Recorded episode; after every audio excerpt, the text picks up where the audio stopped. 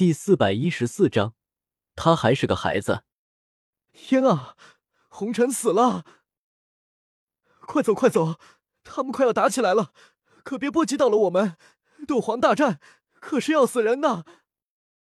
韩月小姐真厉害，竟一剑斩了红尘，太美了！我要是能……天使台上，冲突陡然加剧，压抑的气息笼罩四周。有聪明些的观众察觉到不对劲，乱杂杂的想要离开这个是非之地，却又有不怕死的想留下来继续看热闹，以至于现场愈发混乱起来。韩家家主韩池带着几位长老冲入石台，将韩月护在中间，与对面的洪家诸人对峙着，气氛肃杀低沉。天石台是天北城无数年来的决斗场所，在这上面比试。生死各安天命。韩池看向脸色阴沉的沈云，心中不免有些提心吊胆。他最怕的自然就是风雷阁的追责。对方身为中州顶尖势力，压根不是韩家这等不入流的家族能抗衡的。在中州，拥有一名斗宗强者才算三流势力，否则就是不入流。而风雷四阁加起来，何止有十位斗宗？沈云前辈，今日之事的确是月儿失手过重，但比试间刀枪无眼，有所伤亡实属正常。韩池拱手对沈云低声下气的说道，同时也不满的横了一眼韩月，没想到这丫头竟然敢做这么疯狂的事情，直接杀了红尘。听说那红尘已经晋升为风雷北阁那个弟子，虽然只是一个北阁。但也远远不是韩家所能招惹的，可也是那红尘太过分，竟然借着风雷阁的事，想要娶他两个女儿，不杀了他，能不成让月儿、雪儿都嫁给他？月儿，还不快过来给沈云前辈和洪家主赔礼道歉！韩池板着脸呵斥道。洪丽气笑了，右手一翻，手中多了一柄雪亮的大刀，脸庞格外阴森。你们韩家杀了我儿，以为道个歉就能过去？还是给我儿陪葬去吧。韩池皮笑肉不笑，洪兄都说了，决斗中刀剑无眼，月儿也是一时失手才杀了红尘，他还是个孩子，你大人有大量，何必和一个孩子计较？那叫失手误杀吗？洪丽暴跳如雷，怒吼道：“我儿施展斗技失败。”妒忌反噬，已经没有抵抗之力。你们韩家分明是故意杀了我儿。刚才的决斗，所有人都看到了，红尘却是已经没了反抗之力。沈云还出手阻拦了，可韩月还是一剑砍了下去。周围不怕死，留下看热闹的人群叽里咕噜议论起来。韩池纯当没听到，他也不可能承认，否则就是承认他韩家杀了风雷阁弟子。他睁眼说瞎话，一口咬死韩月只是失手。决斗场上刀剑无眼，死伤也是正常。然后眼巴巴看向沈云，此时他的意见才最为重要。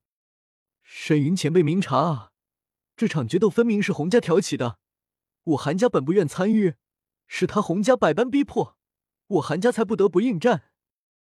风雷阁身为中州正道楷模，行事向来光明磊落。乃四方阁中翘楚，沈云前辈定然知道，决斗场上生死各安天命，决斗结束后恩怨两消，绝不纠缠。韩池先是诉苦，指明挑事的是洪家，又吹捧了风雷阁一番，想要风雷阁不管此事。洪丽脸色变得难看起来，虽然他话说的狠，但也知道今日这事，他们洪家确实不沾理。可要让他平白的咽下这口气，那又是绝对不可能的事。红尘不仅是他儿子，更是被视为洪家新星，家族对他投注了海量资源，如今却在韩月一剑之下尽数报销。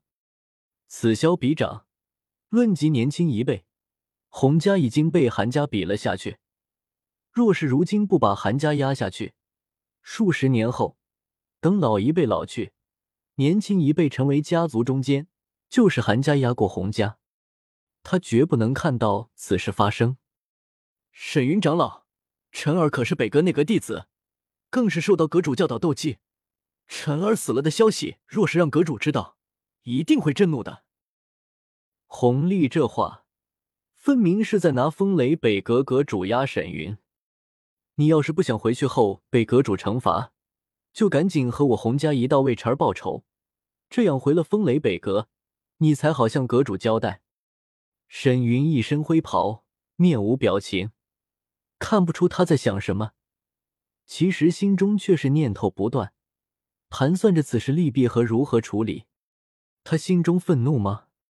当然没有。他这种老怪物，早已经不以物喜，不以己悲，死个晚辈而已。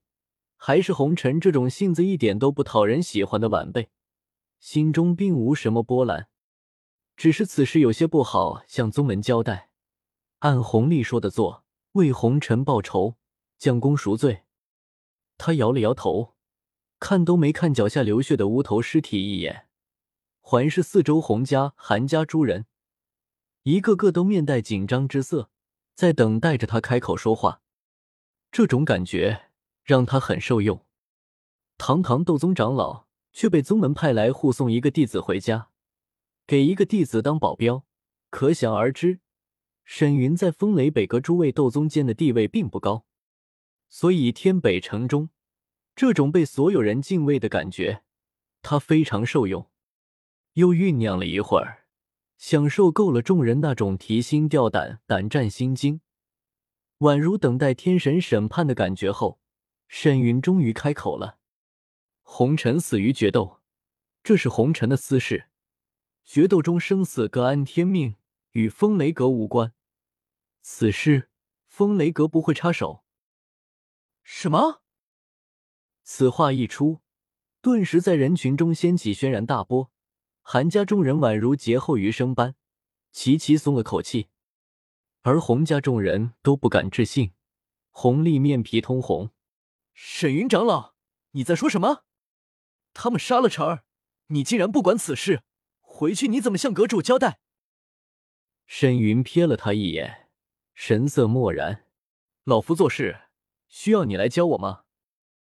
红丽满腔的怒火顿时被冷水浇灭，脸上露出一丝惊慌。风雷阁长老，斗宗强者怎么做事，确实轮不到他指手画脚。他刚才也是暴怒过头。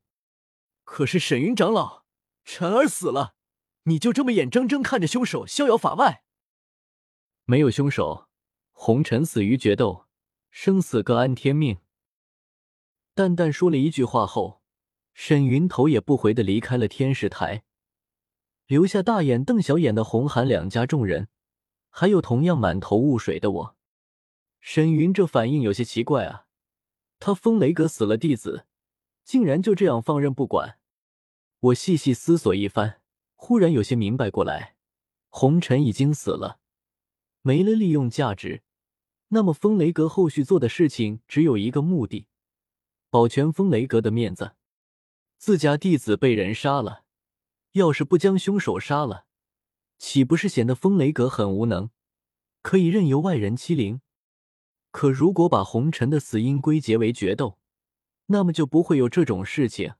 大家顶多是说红尘学艺不精，不会扯到风雷阁头上去。